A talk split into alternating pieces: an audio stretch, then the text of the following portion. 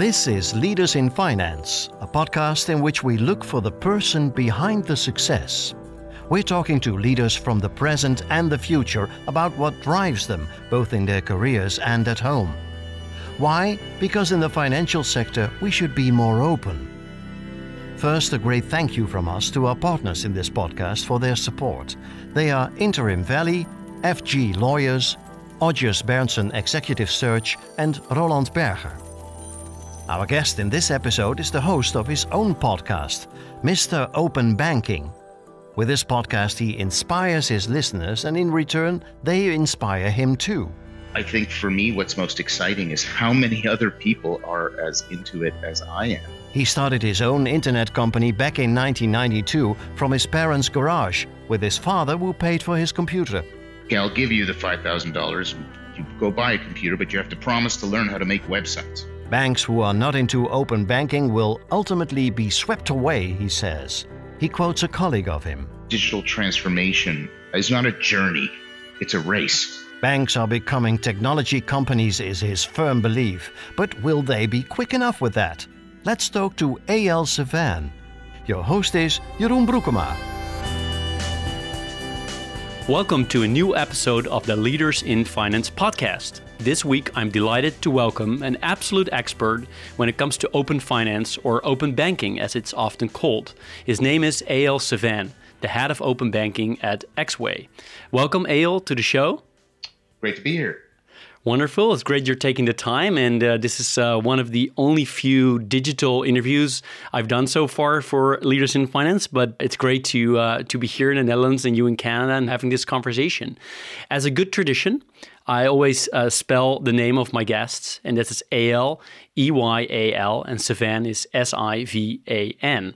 As said, Eyal is the head of open banking at Axway, where he's responsible for positioning Axway, as he puts it himself, the, as the number one thought leader and integration solution provider in the open banking space. Eyal also hosts a show called Mr. Open Banking, a podcast. One of the reasons why I've asked you to join this conversation because I love your podcast. It's really great. Um, in that podcast, he explores various topics under the open banking umbrella in each episode. Eyal is 44 years old, married, and has two kids and lives in Toronto, Canada that gives us a little bit of an introduction, Eyal. And I would love to start asking you about Axway because uh, for those who do, do not know the company, could you tell me a little bit more and maybe we can start with a with a kind of a stakeholder approach, which I often do. And uh, uh, first stakeholder could be um, your clients. I mean, what kind of clients are you serving with uh, with Axway? So really, we serve anyone who has integration challenges with their systems. That means they have to be running enough systems to actually need help tying them together and rationalizing them and governing them. What do I mean by systems and integration? You're, you're running all sorts of software applications, you're running all sorts of digital apps and stuff, and all those things need to talk to each other. Uh, I've been in the integration business myself for basically my entire career, more than 25 years. And uh, it's great to join a company like Axway, who I've only been with for the past year, who's been at this as long as I have. They've been at this for over 20 years. They've seen it all. And uh, the kinds of clients we typically deal with are large enterprises because they have to deal with many of these challenges, having old systems, mainframes, legacy, old MQ, all the way up to new innovative things like microservices and service mesh and everything in between. How do you bring all those systems together? How do you let them talk to each other? How do you keep track of them? That's what Axway helps you do uh, govern and integrate your integration assets, all of your systems. Great. And do you guys uh, operate uh, around the globe or just in a couple of countries? Yeah, we're these uh, funny company because we're everywhere. We're all over the world. Uh, we're a team of over 2,000 employees operating in every region, three out of four major credit cards, over 250 US banks, over 400 banks around the world. So we are absolutely everywhere. Uh, but very few people know us. We often deal with systems that are in the back, uh, systems like file transfer that other people don't really want to touch. So we're this uh, secret operator making everything work in the background, but we do it absolutely all over the world. That's great. And you guys work a lot for financial institutions. So, to what kind of people do you normally talk as a company? Where in the bank are the people that you guys talk to? That's a really interesting question. Historically, we've often held strong relationships at the engineering level.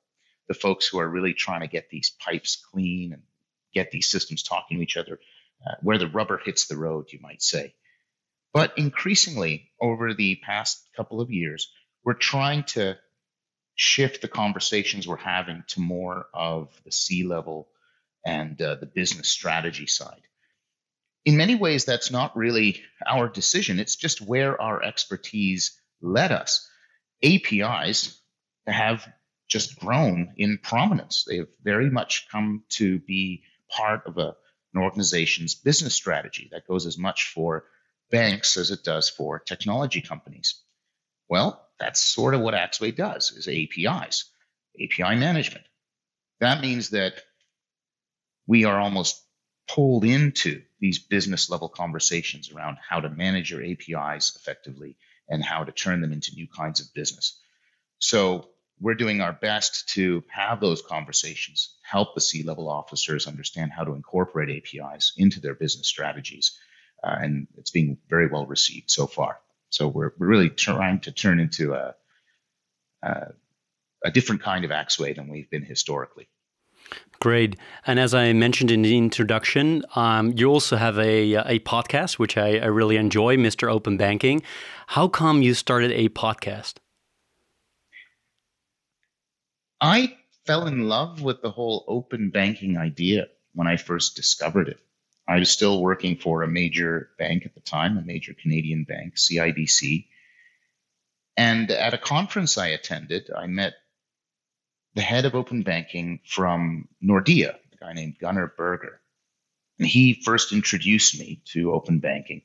And it was like being struck by a bolt of lightning.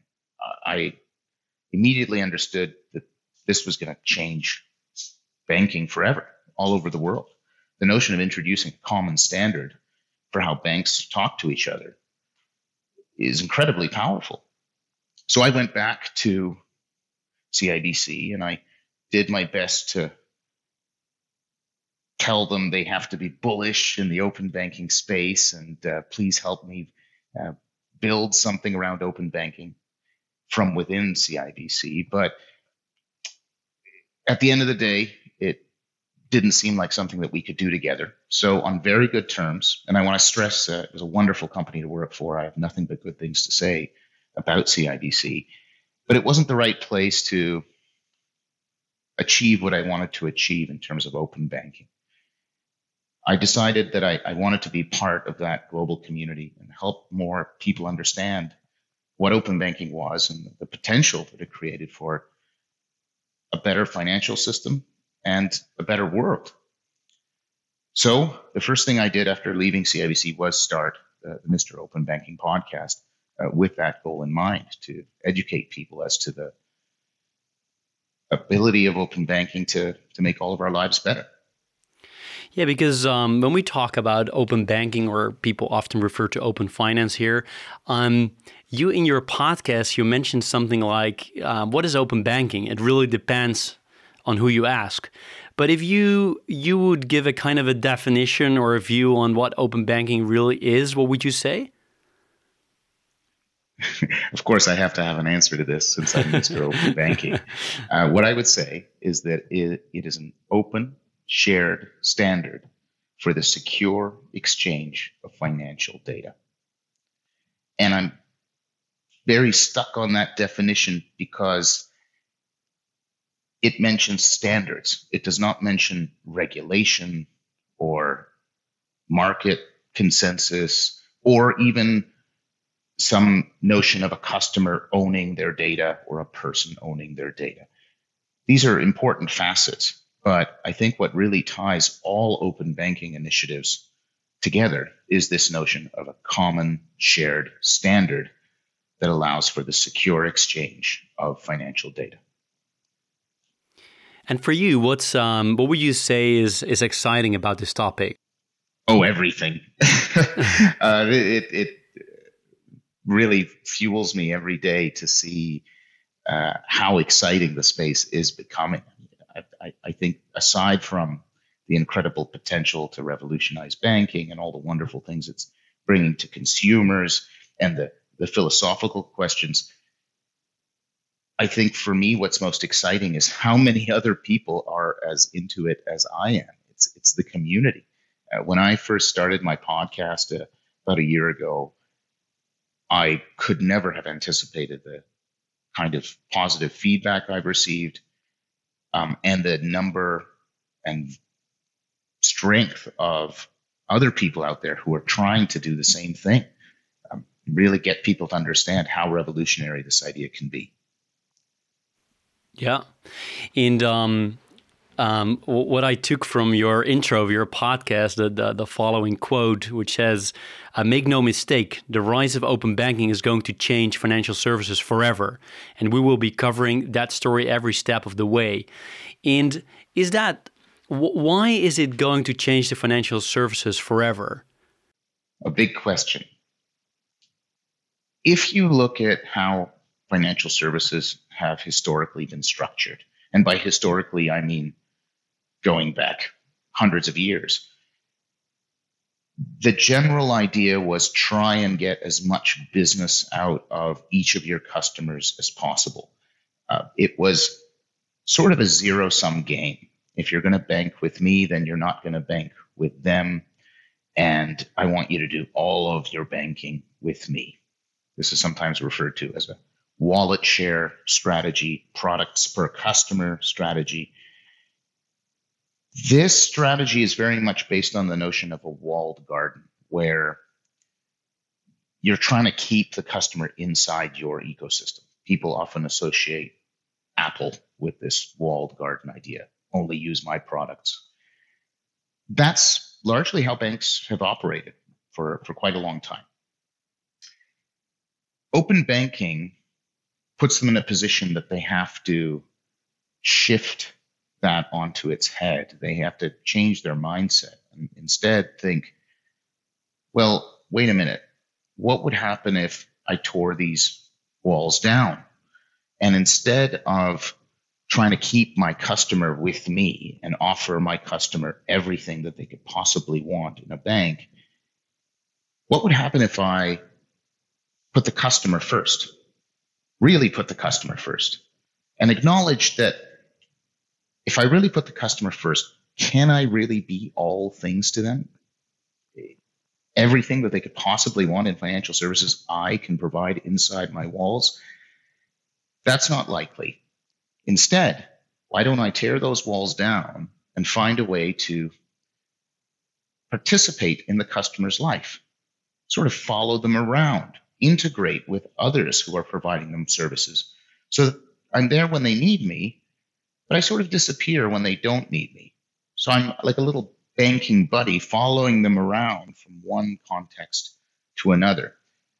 The object there is not to keep them in my walled garden, but it's to actually help them live their life and be there to assist them uh, when they need me, to help them travel in other people's gardens. Now, why is this going to revolutionize banking? Well, because banks don't really have a choice. So it would be one thing if those two options I was describing was, was really a choice, but increasingly it, it isn't a choice. And the reason it's not a choice is because people want these new digital experiences that they get when they order a taxi or when they book a hotel room or when they book a plane ticket. We've already come to expect integration between different service providers so I can see Google Maps inside my taxi app, and my taxi app can talk to my PayPal to, to let me pay. So already consumers expect these kinds of relationships with their service providers. They expect their phone experiences, their digital life to be centered around them. And increasingly, they look at their banking experiences and go, hmm, this is sort of out of step. This isn't the same level of experience I get when I'm doing these other things in my life. Is there someone, something, some app who can provide me something that's a little closer to these digital expectations? So they look to the fintechs. Everyone knows about the rise of fintech over the last 10 or 15 years. But, incre- uh, but fintech apps are still very much powered by old integration technologies. They use mechanisms like screen scraping to pull bank data. A lot of the integrations have to be hand coded for them to talk to all these systems. Ultimately, that is because of a lack of standardization. So people want these apps. They're even willing to use them in insecure ways to get these digital capabilities, but there's no good way to let them actually integrate with the banks and get to your financial data securely and use it to give you these experiences. That's where open banking comes in. Open banking says you should have these experiences. Banks should aspire to tear the walls of their garden down and to help their consumers travel in their digital life. But to do that, we need an open shared standard for the secure sharing of that data. Well, that's a that's a great answer. I love it. Um, very convincing as well. And if we shift gears a little bit, are you ultimately uh, a tech or a finance guy because you've worked in banks, you have a lot of financial background, uh, but equally you you love tech, and tech seems to be um, also the driving force. So, so you see yourself as one of them, or you see as yourself as both? I see myself throughout my career as a bridge between those two worlds. I think a lot of tech entrepreneurs, I, I, had a shop of my own in the 90s, and people who work in tech in general, especially those under the name architect, which is such a ambivalent term, see themselves as a bridge. My, my tenure at CIBC was as a member of the enterprise architecture team and I always described architects as a bridge between business and technology, translators who could understand what the business was asking for and translate it into technology requirements that coders could understand. And likewise, listen to coders' concerns around uh, certain requirements not being clear enough or certain uh, conditions not being provided and translate that back to business stakeholders in ways that they could understand. Right. So when you ask, am I a finance guy or am I a technologist? I very much see myself as, as bridging those two worlds. And I love that open banking is trying to bridge those two worlds as well. Yeah, that's great. I mean, you're definitely at the right spot if you uh, if you like to do that both both things. Um, do you recall when you got interested, maybe as a kid or later on as a student, in both uh, finance and technology? sure, it was technology first, no question, and that's an easy answer. I got it from my dad.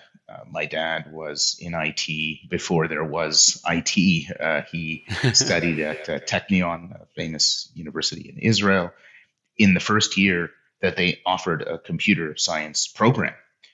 And the computer science program back then was you get an hour in the building that is the computer, and you have to walk over your box of punch cards uh, for your timeshare so that you could, you know, process your code. And of course, if you punched one hole in the wrong place in your punch card, or if your punch cards were in the wrong order, your uh, simple bit of code would not work.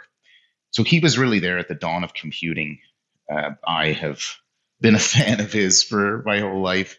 Uh, and uh, in the 90s, we actually started a small internet company together. So my love of technology really goes back to my childhood and, and my dad. Uh, as far as the finance side goes, I think that was more of an accident. I found myself after closing the doors of my startup joining CIBC. And uh, as I mentioned, they were a great company I learned a lot there. I got to do some amazing work, and it was there that I learned about banking systems and um, the potential to make them better. Yeah. Is there, um, could you share a little bit more about your childhood as you already mentioned the word, but, um, you know, how did you grow up? We traveled a lot. I was born in Israel, but I left when I was two years old. We ended up uh, moving to a couple of different places, ended up in uh, Johannesburg in, in, South Africa, where my younger brother was born. We then traveled uh, to Europe and lived in Europe a little bit, in Chicago for a little bit, and eventually Toronto. But I really consider myself a Canadian. I've been here for, wow, uh, over 30 years. Uh, so uh, once we settled here, um, I, you know, like every other kid, I suppose, adjusted to the new place. I was lucky enough to meet some wonderful friends uh, in high school. Some of them as uh, let's say, addicted to technology as I am, even more so. And I'm very proud to say that uh, those very same friends I met in high school are still my friends today. Uh, we do a Zoom call every Friday. Um, so I, I, think I had a, a, pretty great childhood with a lot of um, freedom to explore. And I think that's that's so important. When I was still in high school um, and uh, the internet showed up, my dad, who I mentioned, came into my room and said, uh, Hey, this is around 1990, 1990, 1991. He said, Hey, this internet thing is going to be a big deal. What can we do about it? I said, Well, I guess we could uh, build websites or something. And he said, What would you need to build websites? I said, well, I, I, guess I need a computer. At the time, this would have been a Pentium or something like that. And he said, how much money would you need to buy a computer? I said, uh, about $5,000, which is the cost of a high end computer at that time. And he said, how would you get the $5,000? So I said, I guess I could get a loan from the bank. And he paused and then said, okay, I'll give you the $5,000 and you go buy a computer, but you have to promise to learn how to make websites. and I said, okay, deal, because I wanted a new computer. So I uh, made the deal, um, ended up starting a company uh, in the basement, uh, like a cliche internet company in my parents' basement in 1992. Uh, and uh, the rest is history. Uh, so, so that that sums up my childhood as it relates to technology pretty well. And were there uh, particular values in your family that that you know your parents found extremely important? Freedom. They always believed in our right, almost, to choose our own path, to choose how we wanted to spend our time, and to encourage us to explore the things that we found interesting. Uh huh and other things that they found important for you? Were they, for example, uh, very much focused on education or on entrepreneurship, or were they pushing you, or were they actually, you know, leaving it up to you what to do? Yeah, I would say the latter. They would leave it up to us, but they did consistently stress what you might consider an entrepreneurial leaning towards individualism and uh, not necessarily listening to uh, the status quo, but instead looking for opportunities to, to do something different, to do something um, better. And I look back and I, I think uh, that definitely influenced the way that I view technology and, and, and view opportunities. And do you have uh, particular people that have greatly influenced you? Um, let's say you know, after you left um, left your your parents and to to probably live on your own during your student time, um, up to now, are there particular people, whether you name them or not, doesn't really matter, but are there particular people that have greatly influenced you? Wow, what a great question. I guess we don't often reflect on that uh, enough. Um, I think my first boss at CIBC was very much an influence. A gentleman named Frank Post. And he would almost be the stereotype of a seasoned technologist who's clearly been at this from the beginning of computers, very soft spoken, white haired, older guy, constantly calm. And I think it was him who, who kept me with the bank. When I joined CIBC, I had just finished being an entrepreneur, and I didn't really think I would stay with them for very long. But working for Frank and learning from him, seeing how someone who'd been at this for so long viewed the industry, I found that to be uh, incredibly uh, attractive in a way uh, that it was such a different perspective from my own, being a young kid, only knowing technology uh, through the internet, being overly idealistic about what large enterprises could and should do. I learned very quickly under Frank that there were real limitations and that a lot of them had to do with people. And um, at the end of the day, it, it made me a better architect and a better technologist. And you mentioned that you, um, you know, a couple of times you had this this business yourself. You were an entrepreneur, um, and then you move into a large bank. Was it hard to adjust? Yes, absolutely. Uh, at first, I was running around, guns blazing, trying to move the aircraft carrier on my own. But you very quickly realize that an organization of, of hundreds or thousands is very, very different than an organization of a dozen. Uh, the dynamics don't work the same way. There are rules and systems in place, and sometimes they can be very frustrating.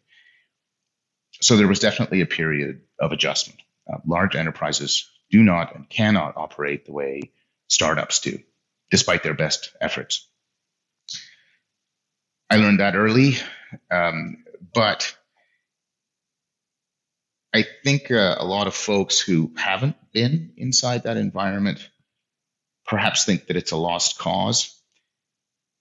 I didn't find that to be the case. You can always find allies. You can always find people who are also trying to move the aircraft carrier. You just have to make smart choices and uh, do what needs to be done and look for the right leaders who will help you along the way. Yeah, because I could imagine that, you know, those first years, you, you may have thought many times, hey, I want to be an entrepreneur again. Given, you know, freedom was extremely important in your, uh, in your childhood, as you mentioned. Uh, was that the case or is that a wrong assumption? Wow, this is like a psychiatry session. um, I think the pool of entrepreneurship was always there, but for me at least, work isn't everything. I knew for a long time that I wanted to start a family. And one of the nice things about working for a large company versus founding your own startup is you can breathe a little bit. Uh, at the end of the day, it, it was a job that afforded me a lot more freedom than I had when I was running my own shop. And I took advantage of that freedom on the personal side to ultimately meet my wife and start a family. So um, while the pull of entrepreneurship was there, uh, other pulls were there as well. Yeah. But since you mentioned entrepreneurial pull, uh, I would love to tell you about a couple of things I, I did end up doing, even though I was with CIBC. Uh, I couldn't let go of this entrepreneurial side. Uh, so I ended up launching a, a blog at one point under the name The Connective, which ended up racking up a good number of hits. And I was invited to a couple of conferences. And um, I also launched an app that uh, took these graphic guides to philosophy and ethics called Introducing. You may have seen them in your local bookshop. And uh, did a deal with uh, the publishing house to convert their books into apps for both Apple and Android. So I ended up tipping my uh, toe in the waters of app development with these book conversions, which were a lot of fun to do as well. So even though I was with CIBC, to your point, I couldn't quite let the entrepreneurial spirit go. Wow, wow, that's that's a, that's a great um, a great great great to hear. And um, I wanted to ask, um, given you've done a lot of different things, uh, both as an entrepreneur and uh, in the bank, and now as, as Mr. Open Banking, uh, running your podcast, what is ultimately the thing that you're most proud about? Oh, the the podcast, Mr. Open for sure. On a professional level, uh, leaving the, the personal aside, um, it's been just wonderful. I, I could never have expected uh, the kind of reception uh, that I've gotten. People seem to be really responding to what we're trying to do with the show and, and the message that we're sending. And uh, it just fuels me every day. Every time I get a message on, on LinkedIn or I get a, an email or a tweet that says, This is great, this is awesome, keep it up, uh, you're changing banking, etc. Um, it, it is incredibly rewarding. I, I, couldn't be more proud of, of what me and my, my team producing the show have achieved. Oh, that's that's great to hear um, that it's it's a podcast. Given we're recording a podcast right now, and does it for you also mean that uh, do you want to to run more podcast shows or run other things around getting this topic of open banking across? I don't know to what degree we'll end up diversifying the channel if we end up moving to other formats like video, for example, or uh, live interviews through the new tools that have come out. A Clubhouse comes to mind. But the message will stay the same. I'm going to continue to do whatever I can to get the word out on open banking and help it move in uh, what I feel to be the, the right direction. It seems like there's a, a large community alongside me trying to achieve the same thing. If that means continuing with the podcast, that's what we'll do. If that means diversifying into other kinds of media, that's what we'll do. If I have to write a book, then that's what I'll do. Um, and if I have to get my hands dirty and help standards bodies around the world and banks around the world uh, implement it for real, then that's what I'll do. Uh, where that will take me, um, still remains to be seen. I, I, can tell you that I am incredibly busy every day, uh, and uh, and doing my best. I doing the best I can on all fronts. That's great. That's great. I love to hear, obviously, that your your podcast is doing so well and so well received. I can totally understand that. As I as I mentioned, I love to uh, to listen to it as well. Um, and I'm uh, maybe it's a good bridge to um, to talk a little bit more about banks and, and open banking and how banks are are dealing with uh, you know a new environment, a changing environment. And um, as you know, we have a pleaser and a teaser. And the teaser I wrote down is um, as follows: uh, Banks should be more concerned about open finance, open banking than they currently are. Hmm. Yeah, that is uh, very much the case. Uh, there was a colleague from Axway, Kai Lumich, who's known as the the digital journeyman, and he likes to say that digital transformation which is, of course, wrapped up in this whole notion of, of open banking, is not a journey, it's a race. And I think he, he's absolutely right. There's almost this casual approach to digital transformation in general in banks, and that carries over into their view of open banking. They think it's like uh, an option, right? Yeah, yeah, this is the same as other changes we've had to go through we'll just run some seminars and do some innovation theater and we'll make it through. We're the banks. What's really going to happen? I don't think it's quite sunk in, with the exception of, of some, some very good, smart organizations out there, that what is happening to banking is disruption. It's, it's the same thing that's happened to travel, that's happened to photography, that's happened to music, that's happened to taxis it's happening to them. And there's really not a heck of a lot they can do to stop it because it's the tide of history.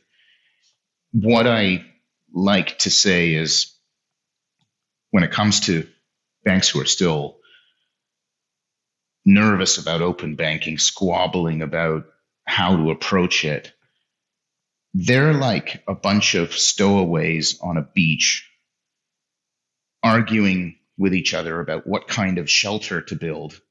And meanwhile, there's this massive tidal wave coming to crash upon them from the ocean. That is the situation they find themselves in. And if, if they don't just get on with it and build that shelter, uh, that wave is going to sweep them away. So what's the um, and we could probably uh, you could answer for about a couple of hours, but what's on on a high level the strategy you should um, you should tell bankers what they you know what their strategy should be in response. So in other words, if you are the CEO of one of the major banks in Canada or here in the Netherlands or wherever, what are the main points you would say they should focus on to deal with this this wave as you mentioned it? Start to think about what your bank looks like in the context of the larger digital ecosystem. Where can you embed your capabilities into other parts of the customer's life so that you're there when they need you, but they don't necessarily have to come to you when they need you. They don't have to go to your app or go to your branch. You should just be there wherever they are when they need you that will lead to a different kind of thinking about the products that you offer and how you offer them.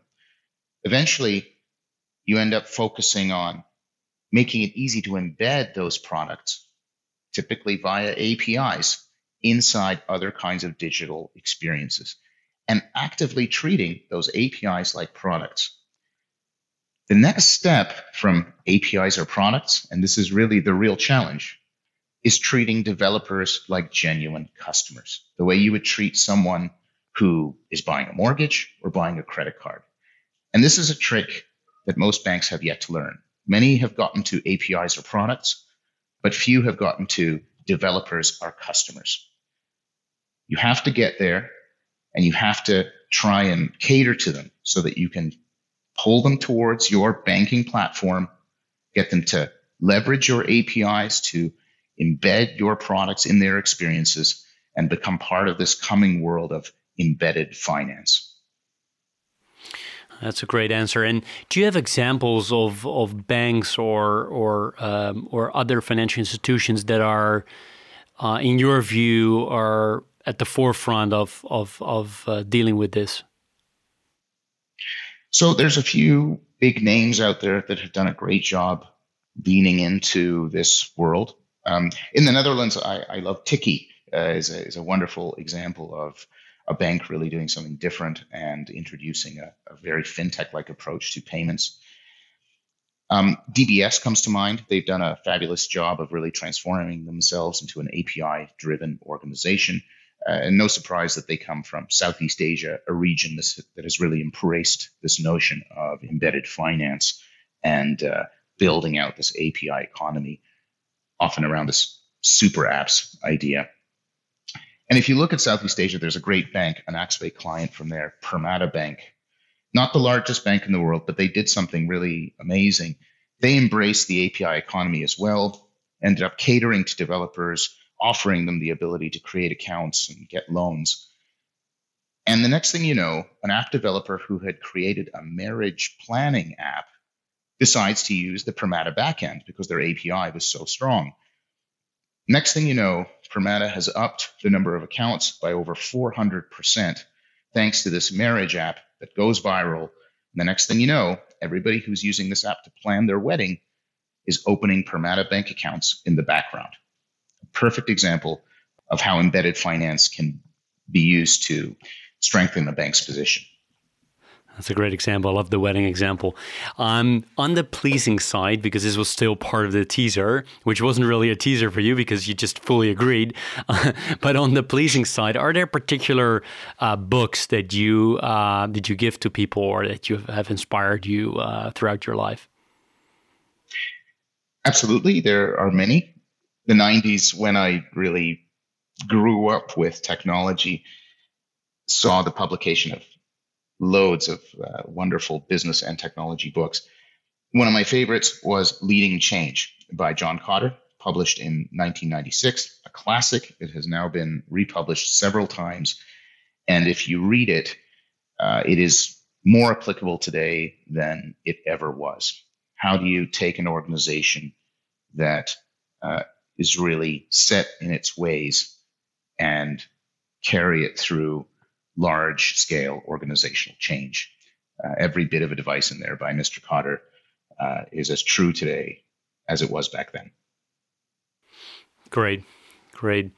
Um, one thing I've asked um, around, I think, 66 um, leaders in finance um, in this podcast. And I will also ask you is do you have particular tips uh, for people that start their career in, um, in finance when they're in their first, you know, when they start or in their first years of their, of their careers? Keep an open mind. Finance is being disrupted. So if you're looking for the finance of old, where you'll have a nice stable job with a big firm that is completely safe and you're going to get gradual salary increases every year i would be careful finance is changing but if you want to be part of an industry that is going through major change and you want to be part of that change well then step into finance with that attitude and i think uh, good things will happen that's great and um, do you think that ultimately you need to you know, be at least trained at a at some basic level in tech if you want to be successful in finance uh, if you start today? Yes, absolutely. I'm a firm believer that banks are becoming technology companies, and that goes for all of finance. So, to to what extent do you think that's you know if you are currently a, a board member of a, of a major bank, you should also be trained uh, at least to know some you know some basics about coding, for example? I don't know if you necessarily need to know coding, but you should have an understanding of how systems work, what an API is, and how digital distribution channels work. If you're looking at the landscape right now and you accept that the large techs, the GAFAs, the Amazons and Googles and Facebooks are entering finance, which they clearly are. Well, ask yourself do the heads of those companies understand technology? I think they do. Well, if they understand technology, then shouldn't you, as the leader of a company who's trying to compete with them, also understand technology? So I, I think the answer is, is almost an unavoidable yes. Yeah, yeah, that's that's interesting. And um, would you would you currently say that the um, the young professionals you see in in financial institutions that there are examples where they actually get more tech training, or do you still think there is a, a huge cultural shift to be made? I don't think the cultural shift is as drastic as it may initially seem if you look at the trading floors around the world, they don't look the same as they did a couple of decades ago. There aren't people screaming at each other, waving paper. They're all in their offices with their algorithms doing trades on computers. Computers have become part of our lives. The internet has become part of our lives in all respects. So, this uh, divorce between financial training and technology training I don't think really exists. Uh, financial products themselves have become algorithmic. More and more of the products offered by banks are driven by AI and other kinds of technologies. So there's no getting away from that training and technology you're going to need it to work in finance. Even if you never code, even if you're not part of the technology team, you have to understand how technology works because that's how you're building your products now. Yeah. So, um, one other thing I love to to ask um, is about how you manage all the things you do. You said you're incredibly busy. You're very busy with your actual, you know, your daily work. You're busy with the podcast. You have your family. So, how do you manage? And how do you keep a, a you know a work life balance that you uh, that you're where, that you're looking for? So how do you do that? oh, I don't know. you don't know. I, I, make it up as I go along. Um, sure, there, there's different productivity techniques and so on. Um, I think you have to take breaks. Uh, make sure you don't burn yourself out give yourself those little five minute breaks where you go and have a coffee. It may sound a little silly, but I will actually set a five minute timer on my phone, put it away, and say, no matter how many meetings I have, this five minutes, I'm not checking my email. I'm not even looking at my phone. I need a break. So take breaks to keep yourself sane and um, make time for the family. Uh, another cliche. Um, I, I try and spend time with my daughters at, at least a half hour a day, an hour a day, even if we're just sitting around and, and watching TV together. Uh, but I find that to uh, to help a lot. Uh, and also, if you're lucky enough to have a dog like me, hug the dog. That helps too. That's a great advice given that you know during the covid uh, pandemic a lot of people got dogs so uh, i think a lot of people that listen will have have a dog to do that.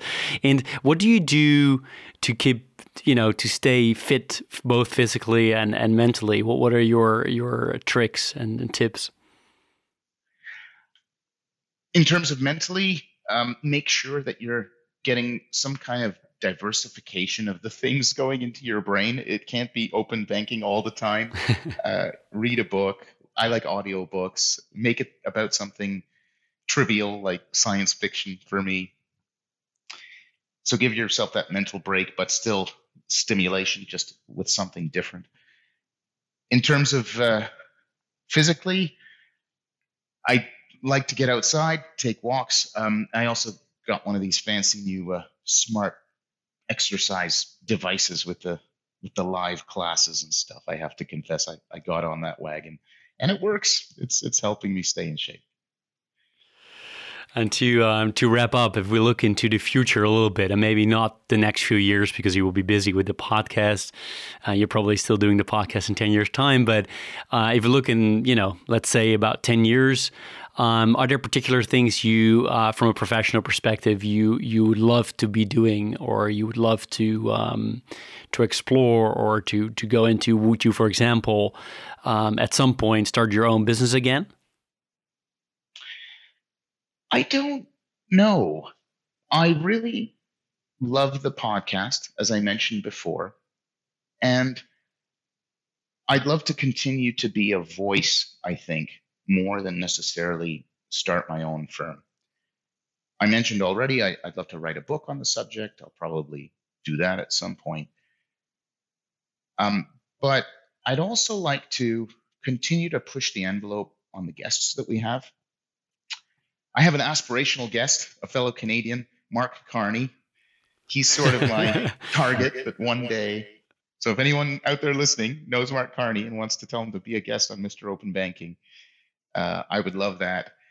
Um, all that to say, the more decision makers that I can influence, the more people who are in positions that they can actually set the pace of the global economy, uh, the happier I'll be. So, where would I like to be in, in 10 years? Uh, speaking to folks like Mark Carney, uh, speaking to people like the UN, and saying, look, uh, this is what we've got to do to make financial services better.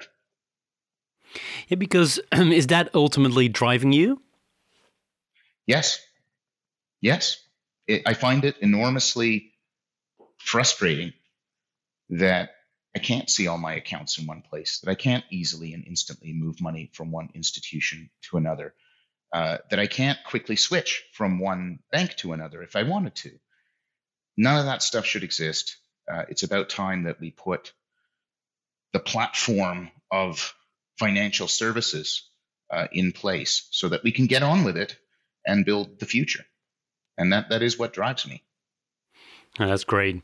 Um, before I thank you for your time and, and great openness, I would love to ask you: Is there something that you would have loved to share uh, with us, or you know, where you where you actually say, Jeroen, you should have asked this or that? Uh, if that if that's the case, please uh, uh use the opportunity to uh, to share with us now.